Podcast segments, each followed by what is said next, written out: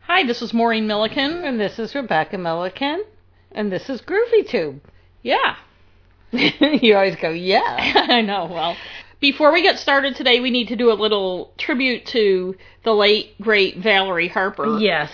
Who Please. was diagnosed several years ago with a brain tumor and didn't have long to It was a live. long time. It was was, a few like years ago. 2013. yeah, I but think. she managed to keep on Yeah. trucking And she was Rhoda Morgenstern. on the Mary Tyler Moore and show. on her own spin off show, And- which I loved. which I love, but I have to say on on the Mary Tyler Moore show, she was classic. yes. and a beautiful woman.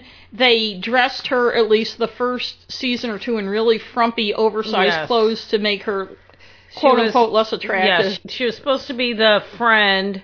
I guess Mary had to have an uglier friend. As you they all can't do. have, yeah, you can't have a friend that's as good looking as Right. you. I feel Valerie Harper really made that character Yes. her own over the years. It was a very, it and was, she was a much more nuanced character. yes, Although many things about that show, we'll have to do that show for one of our seasons. I love that show. Me too. And Phyllis, I loved her too. Yeah, it was so funny. I can watch it now, and even though I've seen episodes over and over over again, I still laugh. much like with the Brady Bunch. Much Good like- segue, but yes. So rest in peace, Valerie. Yes, We loved you. yes, we did. Now she she's with Mary in the sky. Yeah, right. Over the Rainbow Bridge. But today we have the final three episodes of season four, Of the yes. and so we're talking about Episode 21, You're Never Too Old. When Grandma Hutchins comes to visit, the Brady kids decide to keep her around by matching up with Grandpa Brady. That's actually not. yeah. And they don't really- manage to keep her around. They think she needs a man in her life. Yes. Episode twenty-two. You can't win 'em all. Cindy and Bobby take a test to compete on a TV show. That's all we probably need Yeah. to tell. That synopsis sucks. Um, a room at the top. Trouble arises. Classic. Yes, trouble arises when Greg and Marcia both decide to use the attic as their own private room. Mm-hmm. should we get started? Yes. Oh, before we we do that, last episode we discussed the Peter Brady you can't succeed in business episode and I said I had read something about the outdoor bike scene Yes. and would look it up and I couldn't find it, but I did find and that may have been part of it. I mentioned Robert Reed had directed it yes. and this was actually his second directorial um, Attempt. Attempt. And according to Lloyd Schwartz, which if you remember from our episodes of a long time ago, you know Lloyd hates Bob Reed and takes every effort he can to bash him. And I realized that Robert Reed was probably difficult to deal with. And as But we've talked he- before, I am Robert Reed I like Robert. in Reed. many ways. I'm not a gay man, but In other ways, you are like it- and so one thing Lloyd points out, and I think that outdoor scene had something to do with this. There were a lot of outdoor scenes in that, but Robert Reed quickly got behind on directing the episode. And according to Lloyd Schwartz, he and Alan Rudolph, who they, they both hated Robert Reed because Robert Reed was mean to their dads. Oscar Rudolph was another director of many episodes, had to bail Robert Reed out, and Robert Reed was grateful. But I think what I remember reading about the outdoor bike scene is all the outdoor scenes are part of what set them behind because, for instance, filming that scene where they're all riding their bikes down the street. They had to set up the street, they had to block off the track, they had to do all this. So Robert was too ambitious. And I know I read that somewhere and couldn't find it. And in You're Never Too Old, he also has to bash Robert Reed. It's like his, some of his talks about each episode are only so he can. Aw. But he said that the You're Never Too Old episode, they wanted to give um, Florence a chance to kind of spread her wings. They don't say they wanted to give Bob a chance to spread his wings, but he says, and they both play their. This isn't a spoiler. You'll find out in a minute. They both play their own grandparents, but he says Robert was a method actor. He dug in and created an entire background for his character and played him with a mid European accent of some kind. I'm sure it was thoroughly accurate. He even saw to it that the character was as genetically humorless as was his grandson Mike. So he always has to get a little dig in there. Now, I'll say about Robert Reed. I think that uh, he he was a perfectionist. He may have been on the spectrum for all we know. I don't I don't know. He seemed to take things very seriously, eh, but also to a almost a too much of a. Uh, I don't know, but w- probably when he was directing, he want he He wanted things to be just so. and he and you can't always do And that. even not being on the spectrum, but there are a lot of people who are just very detail oriented and who want things to be right and have a kind of focus on what they want to be right. And other people often don't get that. But I also feel like he didn't. He may have not disliked the Schwartzes, even though they didn't like him. It's just that he was a pain in the butt to them because he wanted things a certain way and was always questioning stuff, and that was probably just his nature. I don't think he could really help it. Th- For all the bashing they do of him, I- as I, I've said many times, you can't, you couldn't tell it by his performance. And You really couldn't. Right, and I think many of us have been in the position where the people who are above us on the food chain would just prefer we keep our mouths shut and not question what they're doing and not bring up issues. And I've seen many, many, many instances where people who are mediocre but keep their mouths shut are much more valued employees than people who work hard, do their jobs well, like Robert Reed does, but have questions and want things done a different way or a certain way because they think it'll be better and they're very focused on the final product and you end up suffering for it. No good ever comes of it. That's right. Okay, are we ready?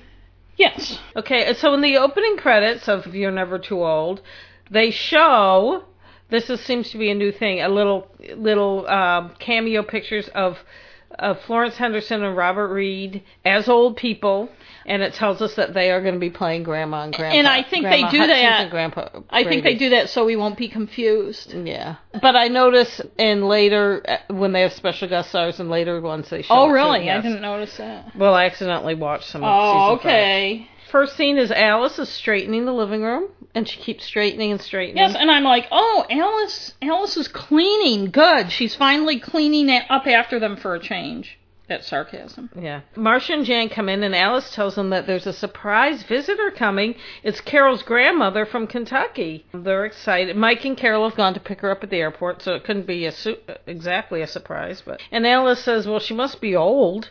And the girls are both like, "Well, she doesn't seem it." One of them says she has so much go go go, and Alice says, "Well, don't be surprised if some of it might be gone, gone, gone." And I'm like, "What? A, that's not a very nice like Right. What the fuck, Alice?" And also, but it's funny. I remember, I remember that quote from when I was a little kid, and I liked. I always liked wordplay, and uh, so I think that um, Like when Dad said, Stuck. said about Billy waiting for Godot. waiting for Godot. Yes.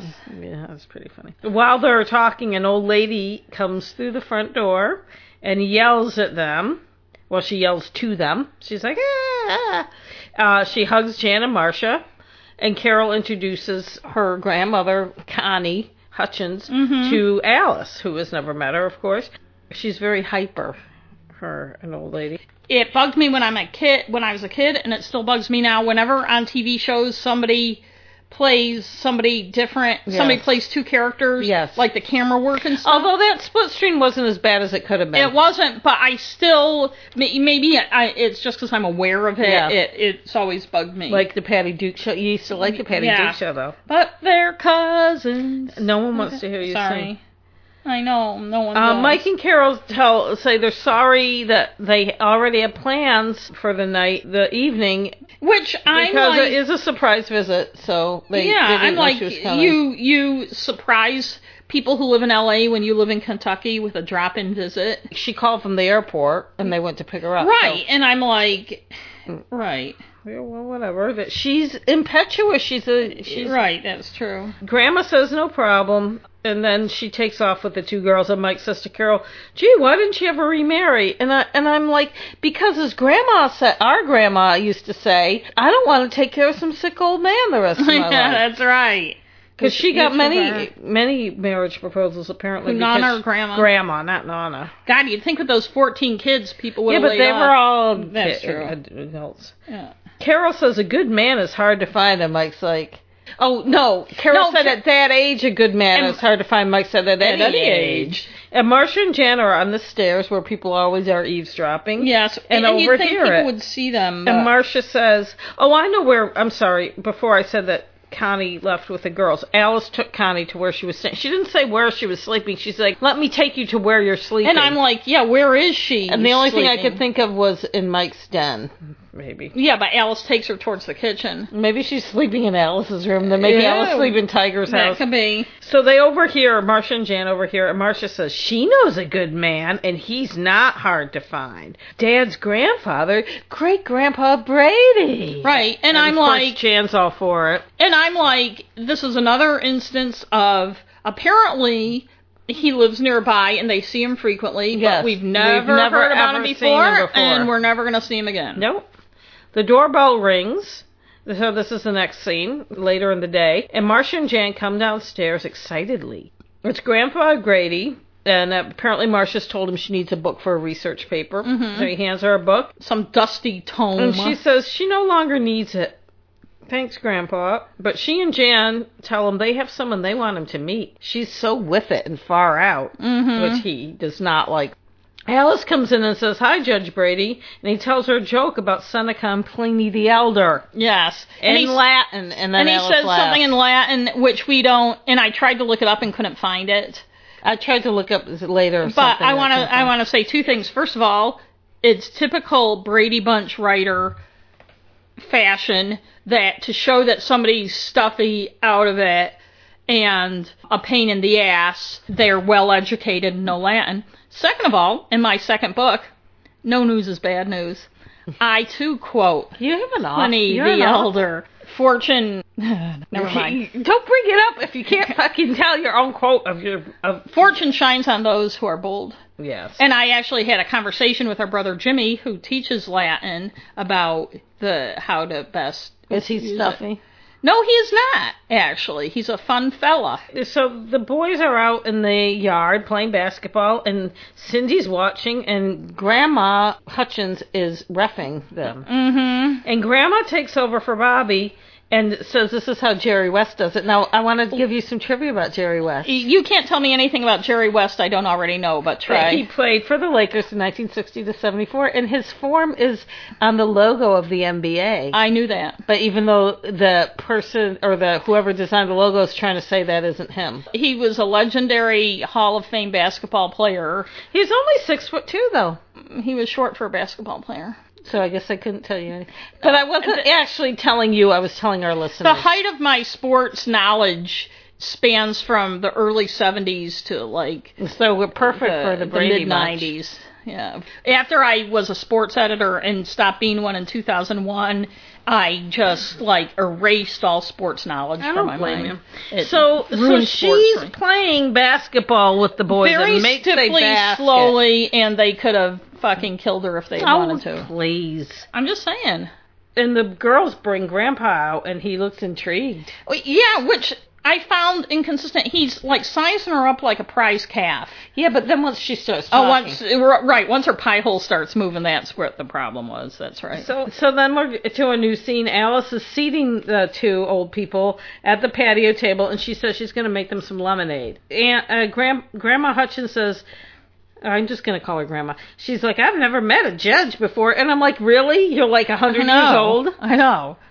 And uh, she jokes around about, well, you know, what do you wear under your robes? And I have to say that intrigued me as a child too. And like almost every time I see a judge on TV and stuff, I think of that. I realize. So even though I this isn't one of my favorite Brady episodes, it did have some kind of profound impact. and on me. he he got he has a stick up his ass about he it. does. Marcia and Jan bring out the lemonade. But Uh, you notice the liquid isn't moving? No, in the I did. picture? Not, I did Yeah, not notice yeah. that. Grandma and Grandpa aren't exactly hitting it off. No. they don't look too pleased. Um, but Marcia and Jan don't seem to notice because they're idiots.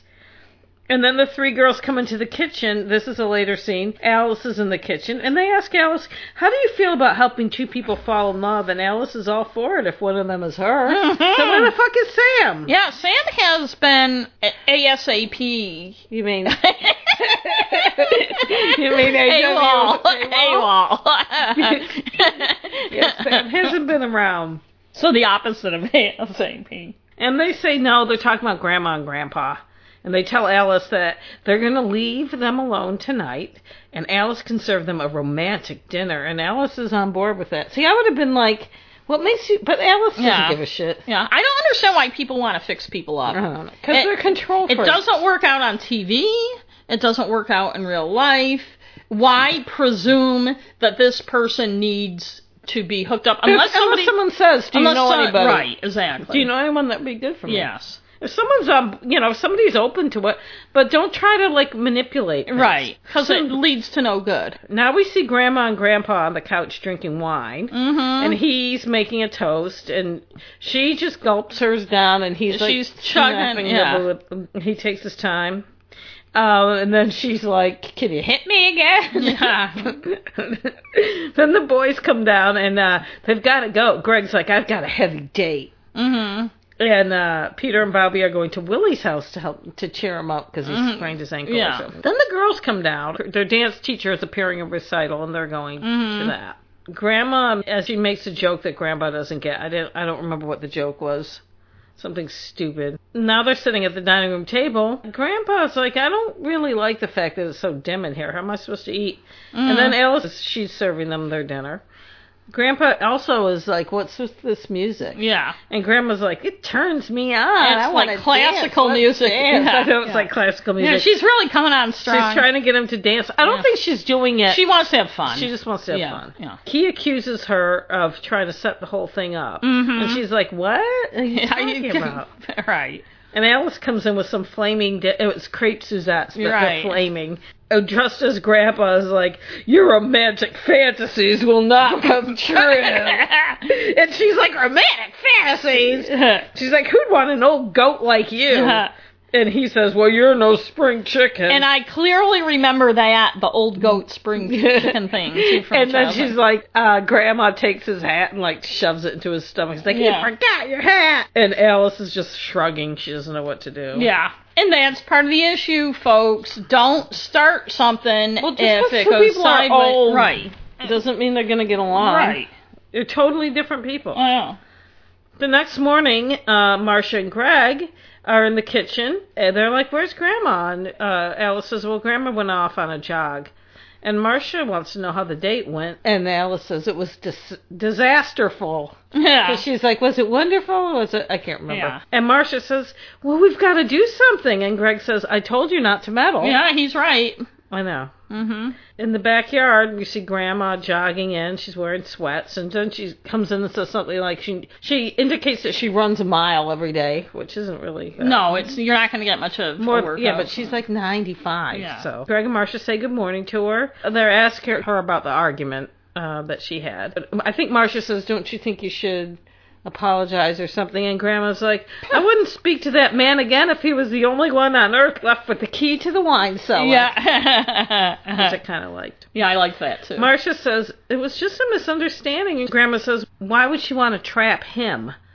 And then she's like, "He's calling me old. His wrinkles have wrinkles." I remember that. And then too she from gets that. mad again. She's like, "Oh, I'm getting this is just talking about this is pissing me off." She gets up and runs out. Yeah, she grabs a piece of fruit to Which, eat. While why she's did she jogging. still have the fruit when she came back? She gave the fruit with, to Greg that she had. I she had like know. an orange. And M- Greg's like, "You're not going to get anywhere with Grandma. She obviously doesn't want to talk to me." And then Yeah. Marcia's like, "Oh well, then I'm going to try to talk to Grandpa." And Greg's like, "Why don't you just leave them alone?" Yeah. And Marcia's like, "Well, then they'll never get together and fall in love." Yeah. And Alice says, "Love, you'd be you'd be smart to settle for mutual indifference." Yes. So the next scene is Jan and Marcia. They're in Grandpa's office, or he probably has an office in this house. He's, Yes. he's a retired judge. Mm-hmm. Remember that judge that lived across the street from us? We went to their house for dinner. Betty Barron's father No, he wasn't in Augusta. He wasn't and related to Betty Barron. She lived down the street. Judge Williams was that his In name? Augusta. Yeah, he lived across the street. In that White House Yeah. on the corner of Chapel and Green Street? Yes. No. Oh, you never went to his house? We went I there if for I dinner did, I once. don't remember it. He had tons. I'm glad he and wasn't tons murdered of because I would not be a books. good witness at his trial because He had tons and tons and tons of books. That's all I Judge remember. Williams. Williamson or Williams. Or I'll something. have to look him up. Jan and Marcia are so when they're in his office, they swear Grandma didn't set it up, and he says he believes them, and then they say then call her and apologize. And he's like, no, she called me an old goat. And, and, I have- Marcia's like, it's just a figure of speech. And he's I- like, and of smell. No, but I have to agree with him on that. Who wants to be insulted? You know, even though he did falsely accuse her of setting things up, you know, sh- she's the one who started. But it then he all. says he knows she sent them, so he obviously doesn't believe. her. yeah, so he's not getting it. Yeah. And then he's like, but you can tell her, reso. Oh, right. Yeah, he Res says something no in es subjude. I, I don't know. It's Right. a Latin thing, which I tried looking up and I couldn't find a translation, but then he slams his gavel and says the case is thrown out of court. So I think that So I think that's kinda what he what was that saying. said. Yeah. Jimmy would know. And as you know, Robert Reed, the Latin would be accurate. I'm I would sure. think. We're in the family room now. All the kids except Bob. The two boys are playing cards, and the girls are just standing by the table. And Greg says, "We told you to butt out." But Marcia's like, "Well, we were trying to do something nice." And Greg s- says, "Well, if you ever want to do something nice for me, give me a warning so I can get out of town." And Jan says, "Boys are no help." And Cindy says, "Well, Bobby's at the park with Grandpa," and Marcia tells Cindy to go to the park with Grandma. And and once again, this is like so. Bobby's at the park with Grandpa, this person we've never seen Yes. before, but apparently they, Seems he like and they Bobby go hang all the out. time. And also, Marcia is wearing very, very tight powder blue pants. Yeah, she has like a powder blue outfit on. We're at the park with Bobby and Grandpa, and it is an outdoor scene. It's actually Mm-hmm. Oh. And it's the same park bench. I don't know if you noticed, but Peter was on. the pigeons. yes, No, it- it- it's the same. se- It's the same set. and Bobby has some plane that's like on a, a string Yeah. type of thing that's going around. He's trying to land it and he crashes it. Grandma and Cindy are coming down the path, and Cindy says, "Oh, look, it's Grandpa." And then Cindy tries to to get Bobby to go with her, and he's not And understanding. He's not getting it. So she just grabs him and strong arms him Yeah. Grandpa says, uh, the bench is all yours. He stands up to leave. He starts to walk away, and Grandma laughs. And he apologizes. He does apologize to her for jumping to a conclusion that she was trying to trap him. And she apologizes for calling him an old goat. And then he's going to leave, but she asks him to sit, and they sit together. And Cindy says, It's working. Her and Bobby are hiding behind a bush. right. But aside from that, it's kind of a sweet scene between Their them. acting is very good. Yes, you forget for almost a split second that it's Florence Henderson and I Robert know. Reed playing older No. versions of It themselves. is. I, I actually did. Uh, she calls him Hank, and they start laughing. He tells her he once wore his pajamas under his robe all day. So he kind of concedes a little. They laugh, and he asks her out while Bobby and Cindy spy on them, which is kind of gross. Mm-hmm. There's a Now, lot of spying in this episode. now it's nighttime. Uh, Mike and Carol are sleeping in their bed. Carol hears a noise. She wakes up and she's like, Mike, do you hear a noise? And he's like, No, I'm trying to sleep. And my thing is, there are eight people, nine people in that house. I know. If you don't count Grandma, there's no fucking noises in I the know. night. And they hear it again, so Mike says, Mike's like, I'll go check, and Carol's like, I'll go with you. And then he says, You can go first. Yeah. and then they put their robes on. yes. Why is it always with the robes? I know. It's like, really? Yeah. I don't know. So they're at the top of the stairs looking down, and they see Grandma leaving with two suitcases, and they're like, What the hell is she And they're doing? stage whispering about it, and maybe she's deaf as She's probably opposed. deaf. But like, she can't fucking hear them. So they go, walk down the stairs and they turn the lights on, and they're like, why, why are you leaving? Is it because of something the judge said? She says, Yes, as a matter of fact, it is. He said, Let's get hitched. Mm-hmm.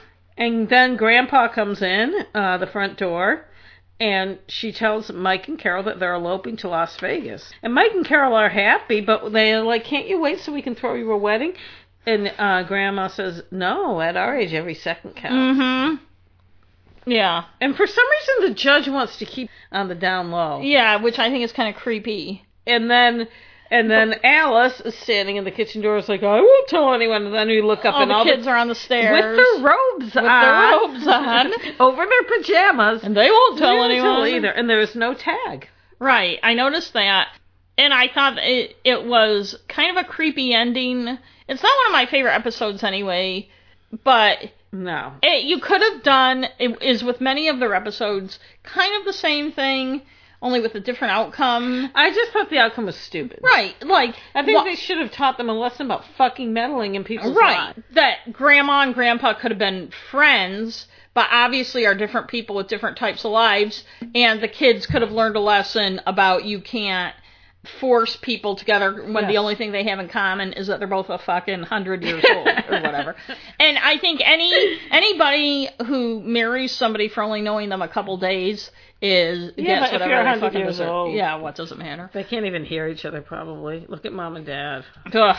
And did you want to talk anything about yeah, I do. Yes. I want to mention this was written by a woman, Lois Hines, and I It was wasn't kind of able. Uh, fun- It had some good lines, though. Right, and I didn't have time to look it up, but I believe this is one of the first, if not the first, script they had written by a woman, and I actually had some high hopes. I thought that was, but I can't. I don't Maybe, or if it's not the first, it's one of the first. And I had some high hopes at the beginning, but it they devolve i when things take a turn that is know. They always seem to have the unhappy. same kind of formula that they have to. have. And when you look at the all the literature, there is not a lot.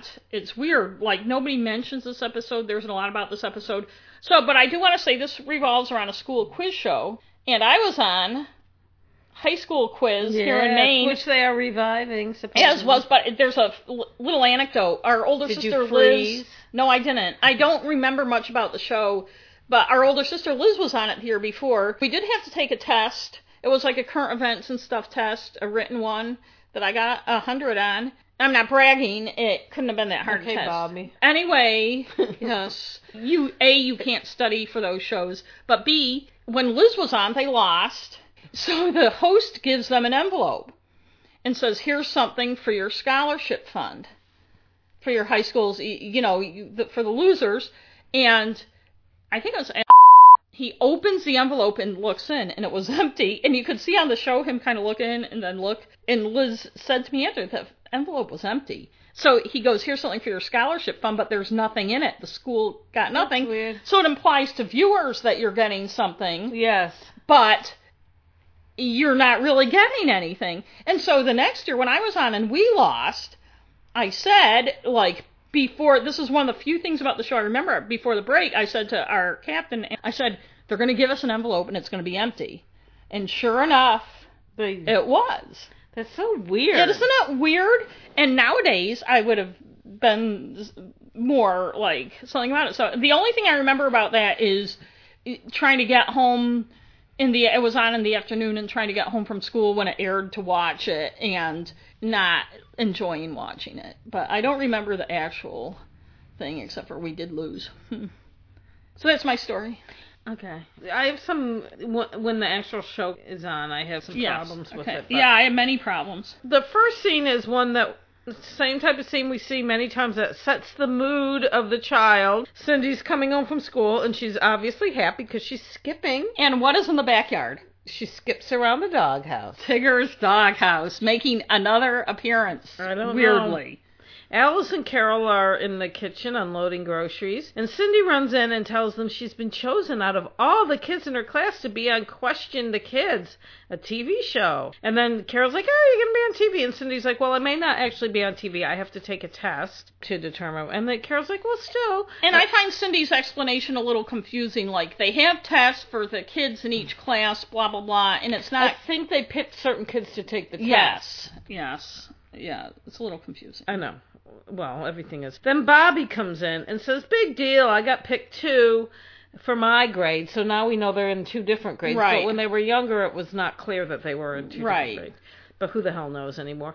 And Bobby says a lot of kids were picked to take the test, but only four get to be on TV. And Cindy says they'll have to study real hard. And Bobby says it'll be a cinch for me anyway. And I and I'm like, you can tell this was written by a women, woman because there is male entitlement. But and- also, it sets up that you know damn well that Cindy's going to study and Bobby's not. Tortoise and, and guess hare. what's going to happen? yeah, tortoise and hare. Yeah. And is this where he says he's smarter than Cindy, or is that later? Because I didn't write that down. but Um, he does comes say it up at later. some point, but Yeah. I don't know when. So we know where this is going. Yeah. Carol and Alice laugh at Bobby's overconfidence. They're Mhm. just like, oh, they- what a little shit. Mhm. But now we're in the yard, and Bobby is trying to build a teepee. Yeah. Like, He's got like a kit. Cindy comes up and suggests that they study together, and Bobby's like, I'm too busy. And then we're in the girls' room, and Cindy's studying on the bed, and Marcia and Jan come in, and Jan's like, "Oh, my hair's awful. I have to wash it." And then Marcia said she's got to study for her French test, but Cindy apparently doesn't hear them because then she asks them for help, and they're both like, "No, I've got stuff to do." But then She um, she tells manipulates them, them. about the test. and Well, she goes, TV, oh, then I guess I'm never going to be on TV. and then they agree. But Mm-hmm. Right. like this looks, this seems to me like it's the next day. So why wouldn't they have known about this whole TV thing? That was confusing. She has a It different wasn't outfit on. right. It wasn't clear to me. The timeline confused me. and bothered what's me. new. And so in the yard, Bobby is still wrestling with his teepee, and Greg and Peter come up and ask, uh, "Shouldn't you be studying?" and we have some of our typical Brady Bunch.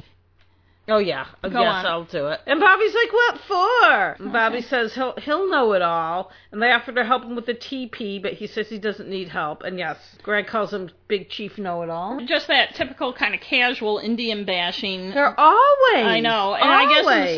the 70s it was just okay. People weren't cognizant of demeaning people. Yeah, but they did. They didn't really do it for any other. For any other. yeah, they didn't make fun of Well, black people. They Well, did make fun of because- Asians in one of them. Because, well, I think it's because um, Indians are one of those groups that it's just okay to apparently crap it still on. is. And also, did you notice Greg? his flowered shirt. Yes, he was wearing the red one earlier and then the blue one He later. likes the flowered shirt. Yeah. And Bobby has a headband on. yes, Because he wants to be an Indian. right. Then- Although I, I maybe he wants to be an Indian, but I'm sure he doesn't want his culture taken away know. and not be able to get a job and not be able to start a business because of the federal laws that don't let you do that and that type of thing. Yeah. Okay. Greg and Peter go over to the driveway to play basketball. And the next scene's indoors. Carol's on the phone inviting someone to a cookout that's going to be on Saturday the third. So we know because she's saying the date that this will be an Yes. issue. Um, We know so well. Back outside, the older boys are playing basketball still. Bobby's finished with his teepee, and there's a stupid music in the background, like a The Indian Indianish music. music. Um, and the teepee collapses on him. And Greg laughs and says, "Look like heap big mistake." Mm-hmm. Yeah. And then we have a close up of Mike scraping the grill. It's calling it a barb. Alice is wiping the brick somehow. And okay, I don't get. First of all, they live in California, so they can grill all year round. And I know like grilling is a bigger thing now than it was in the 70s, but you have this giant built-in barbecue grill and you never use it because it seems like it's going to be this big event that they're actually using it. Who knows? I'm just saying. Um, Carol comes out and says the the Clarks and the Bernsteins say the third is just great. And then Mike tells her, "Well, I had to invite a couple other people because they heard about it." And And I want to point out that's a little in joke because she was married to Ira Bernstein or Bernstein, I can't remember. So it's like a little joke that they put that name in there. yes, every time they use names, I think they're about- Yeah, me too. Then Carol's like steaks for fourteen people, and then Alice suggests Mexican food would be a lot less money and they could feed. But more I thought the whole point was they were going to have a barbecue. Uh, Mike, well, Mike's annoyed because he spent all afternoon cleaning the barbecue, as he keeps calling it, which I call it a grill. yes. But But I think back then people did call Yeah, I it know they barbecue. And I think Mike's kind of funny in all this. Like he's kind of t- complaining Yeah. to himself and he's being Yeah, ignored. he is kind of. The next scene's the boys' room. Greg is asking Cindy super easy questions like Four score One and seven, seven years years ago. ago. Yeah. Peter is helping too, but they also have stupid trick questions that are like riddles, they're not Right. really questions. I and I think that point is to show h- how clever Cindy actually is, or something. And yet she acts fucking. And yet she's acting like she's five years old. And a funny thing, Susan Olsen and I were born the same year, but I can remember watching that show and thinking of her as a little kid Yeah. when she and I were actually the same age. interesting. Yeah, well, it just I know, I I'm think just it just saying. shows that they're making her act Yes, so they much do. younger. We're in the kitchen now. Alice and Carol are now discussing the smorgasbord on the 10th instead of Mexican on the 3rd. Mike is confused. I don't know, something happened with all the guests, Yeah. people visiting and stuff, so they couldn't come, so Carol changed the date. And then for some reason, why they have to change from Mexican to a smorgasbord? Because first of all, it's annoying that they're buying the food so early Yeah, I because it's know. going to go bad. Even though I know it's the 70s and everybody eats processed food, but the reason they have to have a smorgasbord is because then they can have the food out buffet style and Oh, see. don't have to, Alice won't have to serve. In fact, I think Carol even points out Yes. you can't serve that many people Yes. because she's a servant Cindy and Bobby come in. Mike says, It's test day. And Bobby says, He's got it down cold. And Cindy says, She'll try her best. Mm-hmm. And Mike is still confused about the party. And yeah, It's just like, I don't know what the fuck's going Right. on. And So then th- this must be later in the day. So Alice and uh, Carol are in the family room looking at recipes for smorgasbord and joking about the recipe names. Scandinavian. Yeah, that they sound kind of. Um, And I'm like, you can have a smorgasbord without having to have like, traditional, Lutefisk real or whatever. Scandinavian. What are you gonna have like dried herring and yeah, crap? apparently they have. They mentioned that later. Yeah. Alice says she has a magazine in her room that has more recipes, which I don't know why they need even more because it looks like they have about 20 magazines. So she gets up to go in her room. And at one point, she had said to Carol, "If you can pronounce it, I can co- Make- make, yeah. it." So Alice is on board with it. Alice doesn't give a shit. She No. gets paid by the hour. Cindy runs in and tells Carol she's going to be on TV. And Carol says, Well, what about Bobby? And Cindy's like, Fuck him. I didn't want to wait to find out about him. She Yeah. doesn't actually say fuck him. No, she but says- she's like, I was so excited. I didn't wait to find out. Yeah. And Carol says, Well, go tell Alice. And then Bobby comes in and he's he doesn't seem sad, but he's just He's like, a little downcast. Carol's like, Well, how did you do? And he said, He wiped out. It was tough. And then Carol cannot resist, Mm-hmm. cannot resist sticking it to him. She has Yeah. to chide him for not studying. And there's sad theme music. Yeah. And Bobby walks through the yeah. kitchen. Bobby's aware of. Yeah, she doesn't need to tell him. Right.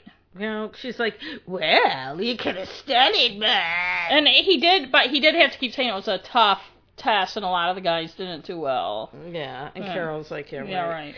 Cindy comes out of Alice's room and she's like, Bobby, are you going to be on TV with me? And Bobby's like, No, it was a tough test. Cindy's like, Well, it was easy for her. And she's like, I guess I'm just smarter than you. Because he Mm-hmm. said something about, I think it was when she said she would have to study really hard. He's Yeah. like, I won't have to because I guess I'm just smarter. than Right. you." Mike drives the convertible into the driveway. And this is the last appearance of, I think it's a Chevy Bel Air, but that blue convertible Mike has been driving since the beginning of the series. yeah. This is Well- the last ever appearance of it. he gets out of his car and he sees a teepee with Bobby's feet sticking out. And of course, there's that drumbeat music again. The Indian War music. He yes. hits Bobby's feet and says, How? Yeah. And then he says he's heard of the Blackfoot tribe, but not the Sneakerfoot Yeah. Because tribe. it's just Bobby's feet sticking out. Then he's like, You did a nice job on the teepee. And Bobby says, Better than on the test.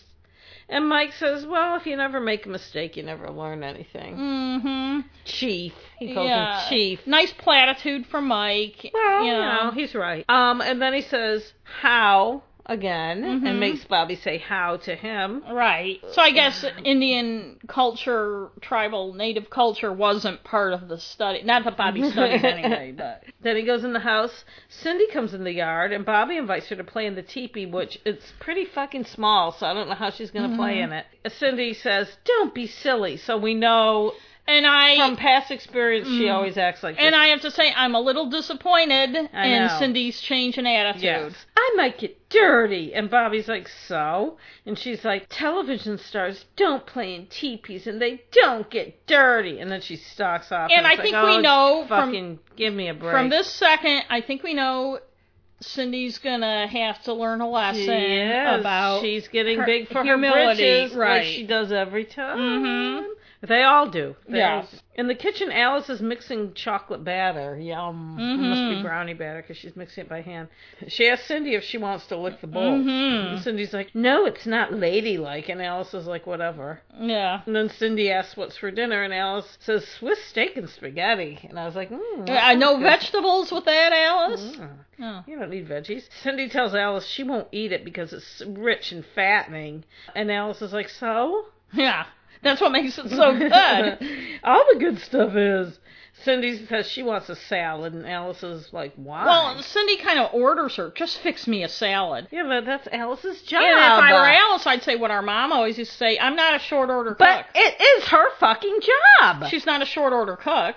yeah, but she's their fucking supposed to make their meals. Why do you? You're always saying, oh, Yeah, Alice. but not a different meal for every person. I Oh, don't know, she whatever. fucking gets okay. paid. I'm just saying. Mm-hmm. And Cindy's like, a star can't go on TV all fat and broken out. And Alice just laughs. She No, thinks it's yeah, just- she's not gonna make her any fucking She's salad. used to the kids acting like Yeah. fucking weirdos. Boys' room.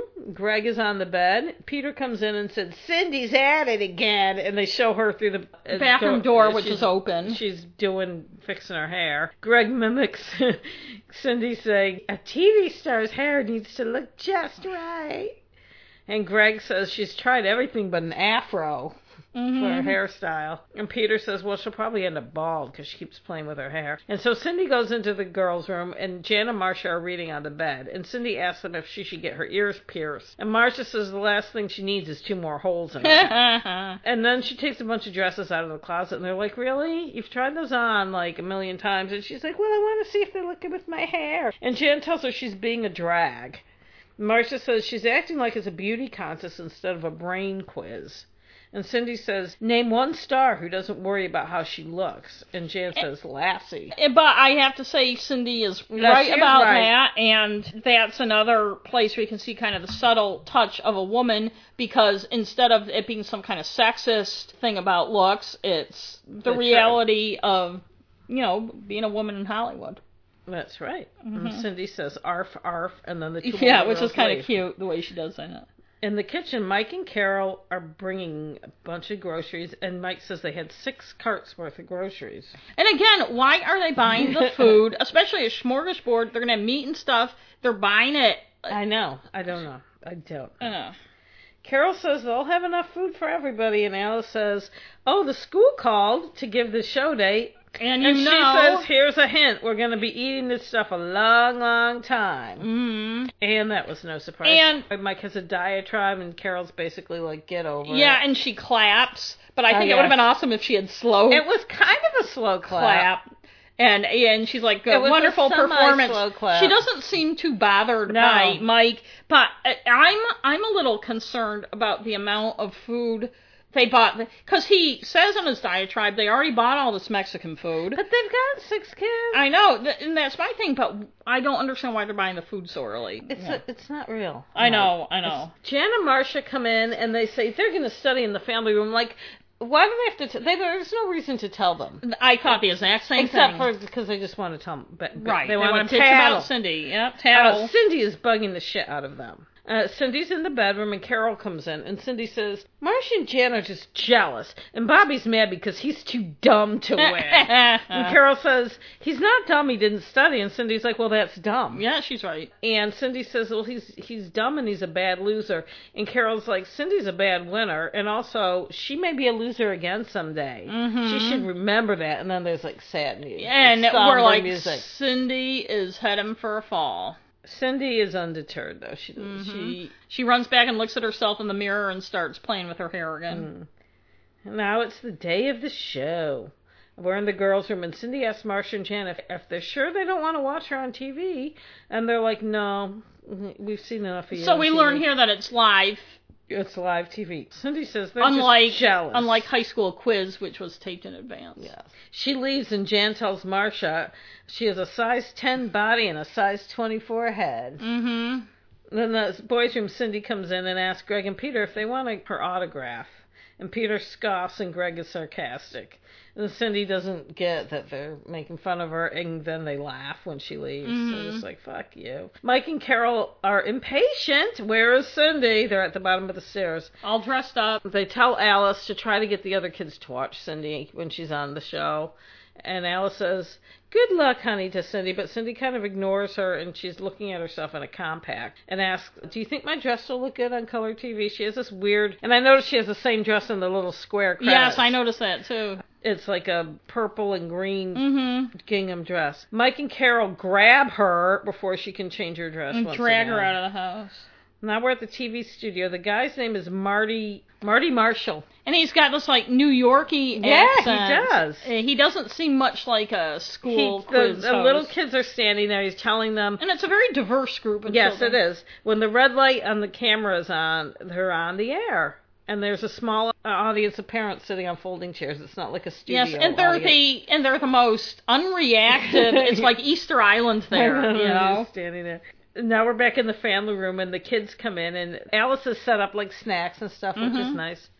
They tell Alice they can't wait to watch Cindy. They wouldn't make Fail. that. Right. They can't well, wait to watch Bobby your says bomb. that, but I think the other kids genuinely want to. Maybe. Like Marcia and like we wouldn't miss it and everything, and then Bobby's like, yeah, we can't wait to see her fail. So I almost felt like some of the other kids were s- still kind of rooting for her. Now we're back at the studio, and Cindy's at the Clinton Grammar School. Yes, and the other one is Woodside. Yes. Yes. That I thought was. Of the, I think they live on Clinton Street or Clinton. Yeah, something, something, like Clinton in that. there. Yes. It, it's like a time travel thing. Mhm. Marty Marshall reminds them again that the red light goes on, that the camera's on, and as soon as the red light goes on, Cindy just she's like stunned. And that's the one thing I've always I remembered guess. about this show is her staring transfixed at the red light. And the first question, of course, is the same question Greg asked about the Gettysburg Address, but Cindy is too stunned to answer. The whole format of the show is fucking weird. And They didn't like, give there's much no buzzers or anything. They just Thank like you. raise their hand. No buzzers. They raise their hand. There's no like scoreboard No. or indication of how. And it's like the writers or whoever gave absolutely no thought to how the show was Like going the to be kids just raise portrayed. their hand, and then the, the he And just he picks calls someone. on 'em. and then they don't confer with each other, Right. Like you, you normally would Right. when you have a team. Right, and nobody gets an answer wrong. Mm, Well, no, that's true. So Woodside gets the Gettysburg Address thing. The next question Cindy's teammate gets, and Carol asks Mike, "What's with Cindy?" And he says she's got televisionitis. Mm-hmm. and I want to point out one of the questions. How is the word swiftly used in the sentence? And it's like he ran swiftly. All you aspiring writers out there, never use the adverb swiftly with the verb ran. It also, swiftly is always an adverb, isn't it? Would it ever not be no, an adverb? very few words that. Yeah, but maybe they're just they don't say is this an adverb or Oh, I not. guess You so, know. yeah. At home, the kids are like, "Why isn't Cindy answering? She knows all those answers." They think she looks scared, and they're getting frustrated while Right, they're watching. because they're like every question. I know she knows this one. She has to know this one, and but she's it just keeps showing her staring with her huge blue eyes at the red light. At home, they show the front door and they're sad. The theme music's sad. Mm-hmm. They come in and Cindy Cindy says she doesn't want to see anyone. They're just gonna make fun of her. And Mike says, "Well, it's not gonna get easier the longer you wait." And the, all the kids run in and praise her. They tell her she looked great. And Cindy's like, "Well, I was a dumb dumb." And Bobby says she was a smart one. And then she kisses Bobby. On the And she cheek. runs upstairs, and Bobby's grossed out. She says, "You're the best brother ever," because he says, "You know, I was a dumb one for not studying. You, "Yeah, yeah, we're you- smart." And she's, "You're the most terrific brother ever." It's kind of a weird. And ending. he's like, "Ew, that's why. Ew, you say one nice Women, thing to typical girls, woman. and you get all wet." And then the tag is Carol comes into Mike's office and she says she's got it all figured out. Everyone can come on the 24th. And he's like, Well, you can give me a call and tell me how it's going then, 'cause I'm going to be out of town on, at the convention with all the hookers. hmm And it's like, Oh no. And that's the end. That was the end. I felt like that episode had a basic plot theme we've seen many times before. And you almost feel like they're like, okay, we haven't had one with Cindy for a while. Let's give one with Cindy. But you don't feel like a lot of thought. Well, it's the same thing. Oh, okay. She gets on the show. Oh, she gets a big head for being on the show. Gee, like that. And hasn't- she's gonna learn we her haven't lesson. had that plot before, Right. It's Like it- Marcia when she was Romeo and Juliet. yeah, and- there are so I mean, many. there's so many. Yeah, like when Peter saved the kid's life, and Yeah. it's another thing where you just feel like they had to trot out a plot and like the subplot about the the dinner i just found annoying because that was another one where you knew what was gonna happen every time and it just felt like it was a going through the motions Yeah. one and it's season four i know we say it all the time but i really wish they'd let they would have let cindy grow up a little and susan olson act a know. little more even like bobby mike lookinland gets to do more He always diverse has, though. stuff then Cindy's never been allowed Yeah. to act her age. yes So season four, episode twenty-three. It's the last show last one of this season. season. and this is another classic room at the top. another classic One thing I want to mention is it was in um, season two. I don't remember what number is. It was the one where Greg wanted his own room, mm-hmm and he he was a freshman in high school. and it's funny because the guy that plays Hank was in that Right. episode. Right. Uh, Um, although he didn't he didn't have a Chris name. Beaumont. Yeah. He was the groovy older guy. And in that episode when they talked about the attic, Mike said, "Well, they're going to have to be two feet tall because it's a crawl space." Yeah, but now suddenly now the suddenly attic is the attic is an really, attic. really roomy attic. So I'm surprised Bob Reed didn't have a problem with continuity. Well, for this. maybe he forgot. And I want to say, too, in a more general sense about this, before I realized that Lloyd Schwartz had directed this, son of creator Sherwood Schwartz, and also the associate producer, I n- noticed watching it, it was almost this kind of undefinable thing. Everybody seemed a little looser and more natural. The dialogue seemed more natural. I even made note of it that it, people didn't seem as stiff and as like they were walking and saying their lines Yes. and leaving like they do. And I, as much as I bash Lloyd Schwartz because he's always bashing Rob Robert Reed, I have to say that's probably due to his direction. And Yes. he gives some long explanation in the book he wrote about how he approached it and blah blah blah and I can't remember everything. But he did it in a different enough way that the kids were afraid he hadn't prepared and so they were ready to rescue him. But um it all worked out. But I felt like from the beginning on this episode, not only did things happen a little differently than they had in previous episodes, but everybody from Rob Reed on down seemed more natural. Yes. There were some conversations that just seemed very natural Yes. and loose and we'll see more of that. So we open with a, it's kind of a weird view looking down on the driveway, like almost a drone shot if they had Yes. had drones. And Greg and his friend Hank, who's in college now, we find that because they're talking as they walk in the house. but they, it was a very groovy, by the way, sports car. It looked like Yes. it might have been a BMW Oh, I didn't convertible. look close, but it was. It was and like a have you convertible. noticed too, it's the second episode of three where there's been somebody named Hank. Oh, I did not notice that. I'm just saying. And this guy that played Hank, also besides being the groovy guy and uh, the hip guy in that episode where Greg was a freshman and ripped the girl's French book and stuff, he also played the guy Eddie that sold Greg that shitty car that Yes. was falling apart. Uh, I recognized him. But anyways, in, in this one he's Hank.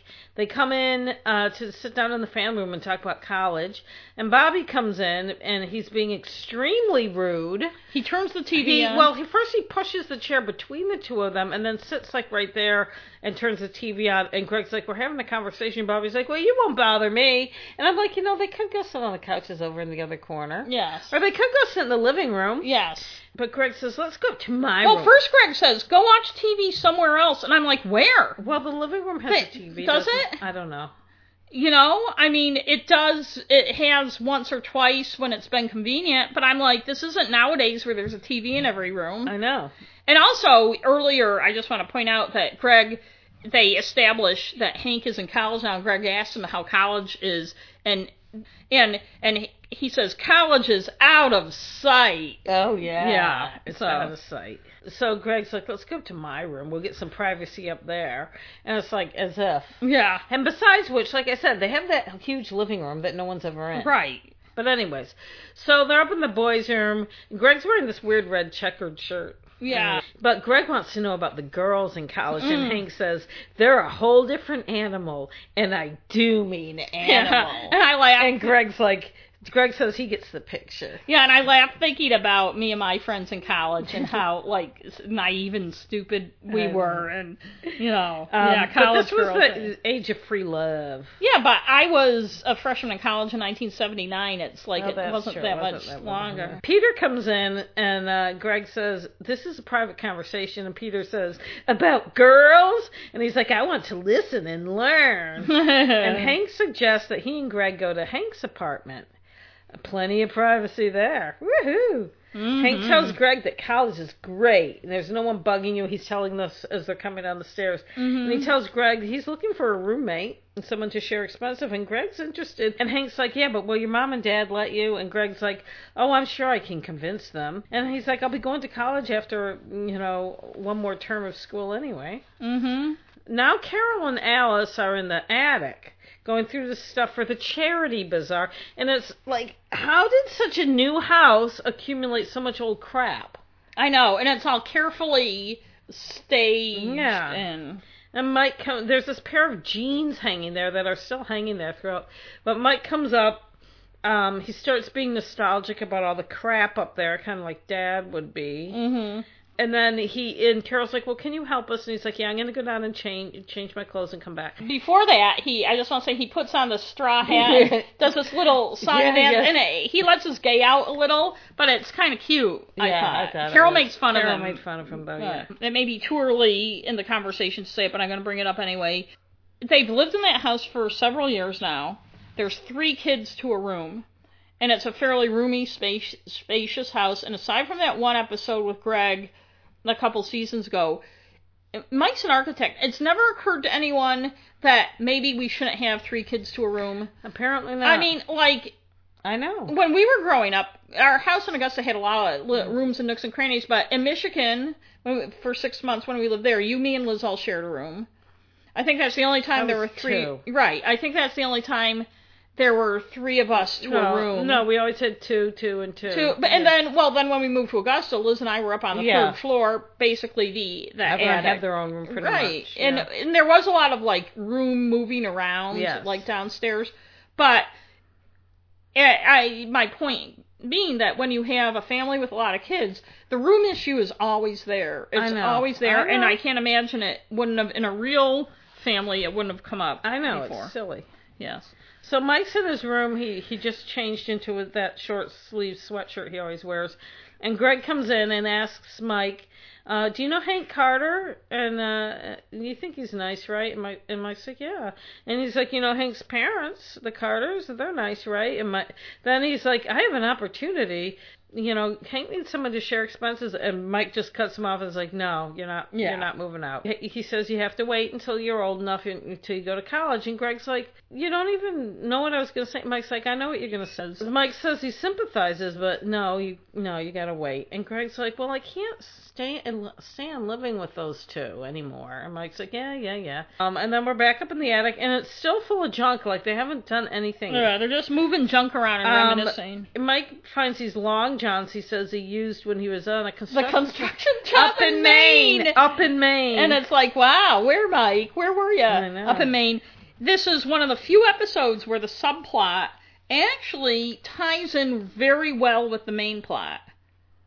You know, it's not just kind of running on parallel lines with one or two, but it actually m- meshes very Yes, well. it Um, does. one of the better things about this, I mean, this ep- is a better episode. but Yes, it this- is. So Mike and Greg bring this chess thing downstairs, and Marcia is looking around the attic while they're doing that. And she tells Carol, you know, the attic would be a great extra room. And Carol's like, yeah. And Marcia's like, I could fix it up. It'd be really cute. And Carol's like, okay. Well, actually, at first Carol's a little reluctant and skeptical, and I'm like, it's weird how resistant she is to Marcia having her own room. You would again, you would think it would be kind of a no-brainer. I You know. know, a lot of unused space in that house. It's just weird. Yeah. Now, down in the driveway, Greg is asking Mike the same thing, and he says, okay. Uh oh. Uh oh. Um, then Peter and Bobby come, and um, Greg makes this big deal about telling them not to be upset, but Mm-hmm. he's going to move into his own room, and they just shriek with joy Yeah. and run off. And, then Mike and I tickles love their. Greg. I know it's kind of weird, but I love um I liked their that. reaction in that. I liked it when when Mike tickled Greg. I Yeah, thought well, that it's was another kinda kind of cute. one of the It more was natural, spontaneous, yeah. spontaneous thing, and um, I feel like there's a lot of that in this Yes, episode. it was. Yeah, Now the attic is suddenly empty of all the junk. yeah, and I'm like, wow, I wish they'd come clean up my I know. house. Marcia and the girls are bringing stuff up. Jan and Cindy say they'll miss her. They don't want her to. And it's like, really? Uh, Yeah, and also I'm like, there's been no discussion between the genders No. of what's going This all, on. the time frame of this is very, short, um, short, a very Yes. short span. It's like within hours. Right. Then Marcia says um, they can come up anytime, but then she seems to regret it. When Yeah. they're, they're like, yay, yay, Yeah. it'll be just like we were never apart. Mm-hmm. Now, and the And down- I also feel like they established Greg's privacy issues and they didn't spend any time establishing Marsha's privacy issues. that's true. I'm just saying. Uh, well, they're in the downstairs hall, which uh, again confusing geography, but I can't. It's really all dwell. set up wrong. The bedrooms I'm not are going to dwell on that. The girls go into the girls' room, as the boys come out of the boys' room with And- Greg's stuff. And another thing about the scene that bugs me is everybody keeps closing the doors know. behind them, so other people, like even when they go up to the I attic, know. and you don't do that. You would have them open. I Right. know. So uh, they're up in the attic. Greg sees the boxes and he's like, "What is this? I thought we got all the junk out of here." And then they're like, "I don't know." And then they go back downstairs. And then the then Mar- oh, Greg's still up there. Marsha com- comes up. You know, she's like, "What are you doing up here?" He's like, "What are you?" doing?" Marsha's like, "Mom gave me this room." And Greg's like, "Uh, no, it's my room." And of course they have an argument. And they both sit down on. Greg has a footlocker. They both sit on it, and they don't want to move. The two of them are sitting on the footlocker, and Mike and Carol are up there with them, and they both apologize and say we should have checked with each other. Yeah, and I think it's weird that until this moment, nobody knew what the other one was I doing. know. And also, you look at that space and it's huge, and I'm like, Mike's an architect. They can't d- Divide it. divide that I into know. two rooms, I know.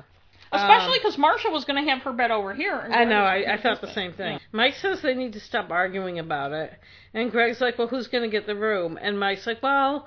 Greg's the oldest, and he's going to be leaving first, so I think he should get it.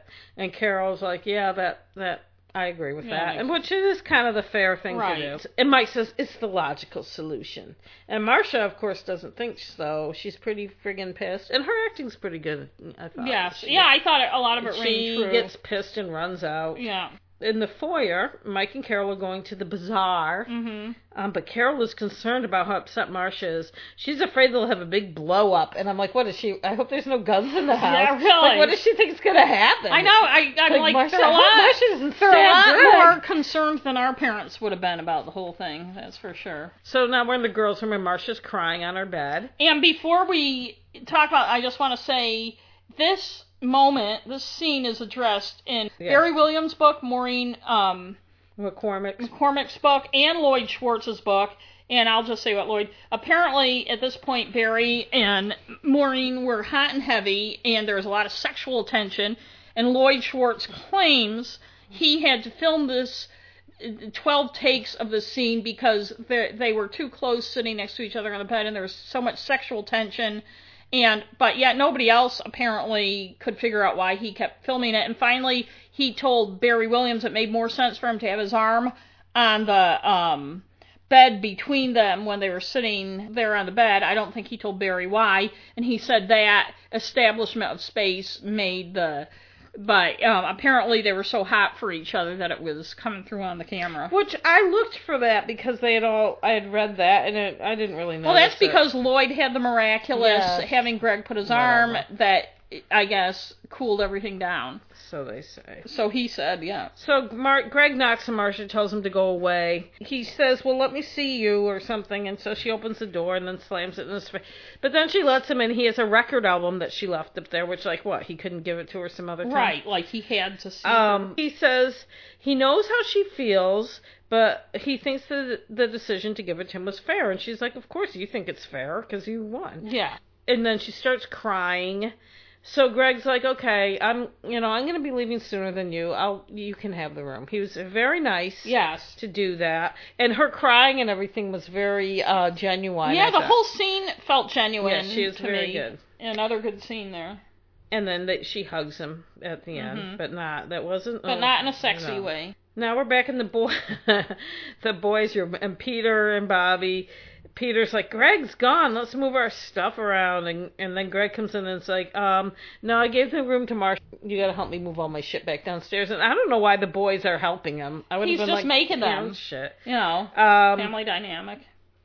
and now Jan and Cindy are bringing Marsha's stuff up. And also, what's with the kerchiefs over the hair? I don't know. That was the seventies. Yeah. Um, Alice. Oh, is- I never did that. Alice is very confused. Yes. I thought there's a picture of you with a kerchief on, don't you? Maybe, but every time you do something cleany or houseworky, you don't put a kerchief No, on your I don't. head. Yeah. Back in the boys' room, Bobby starts fake crying and says, That's how Marcia got her way. And Bobby says they should tell Marcia what a pain it is going up and down the stairs. And Peter's like, Yeah, that's a good idea. Um, Mhm. So Marcia is already up in her new room. And I would have painted first. Me too. Yeah. But she's brushing her hair.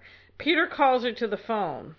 So she goes all the way downstairs because they don't. Uh, they're probably not allowed to use the phone in their parents' room. Yes. And If there is one. And Is I there just, uh, one? I, I was trying to remember that, but I want to say too, Liz and I were on the third floor of our house in Augusta for our entire teen years, and having to go all the way downstairs for the phone was never a problem. I know it's not a big deal. And it only takes her like 30 seconds or I know. less. She gets all the way down to the living room, but no one's on the phone. And I'm like, somebody hung up And that. he's, she's like, "Who was it?" And I think it was her friend Linda or whatever. No, Linda's the third one. Oh. This was um, Katie or Katie or, one of 'em. Susie, one or the other. So then she goes all the way back up. The phone rings again, and Peter answers, and he's like, "Thanks, Charlie." And then Bobby is upstairs, and he tells Marcia, "Uh, the phone again. It's the phone for you again. It's Linda or whatever." And then she goes all the way down there, and it, it- no one's on the phone again. Then she goes all the way. and I found this scene It tedious. was tedious. And then the third time she's down there already with nobody on the phone, and the phone rings. And I'm like, Linda. too, why didn't she call, call him back. one of them back? Did Yeah. you just call me? Yes, You know? that's what I would have done. So this time the phone rings and it actually is Linda and her and Katie are studying together. And no, they didn't just call Mm-hmm. and her. Peter's like, oh, I gotta get out of here.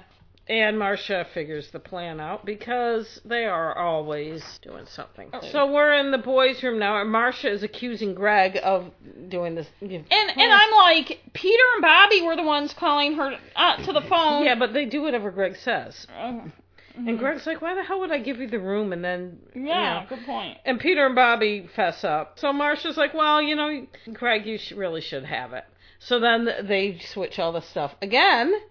And luckily, they don't have a lot of stuff, I guess. We, I mean, they were sharing the room with two other people, so they probably don't Right. have. So they did all this in the course of one evening, Yes. apparently. Yeah. Mike and Carol are back from the bazaar. Carol was worried about what might have happened while she was gone. Like, may- maybe she expected the whole family to be slaughtered or something. Yeah, that's what I The thought. house be on fire. Yeah. Um, but they check. The three girls are sleeping in their beds. They check on the boys. They see they that go their to the bunk attic. beds are separated.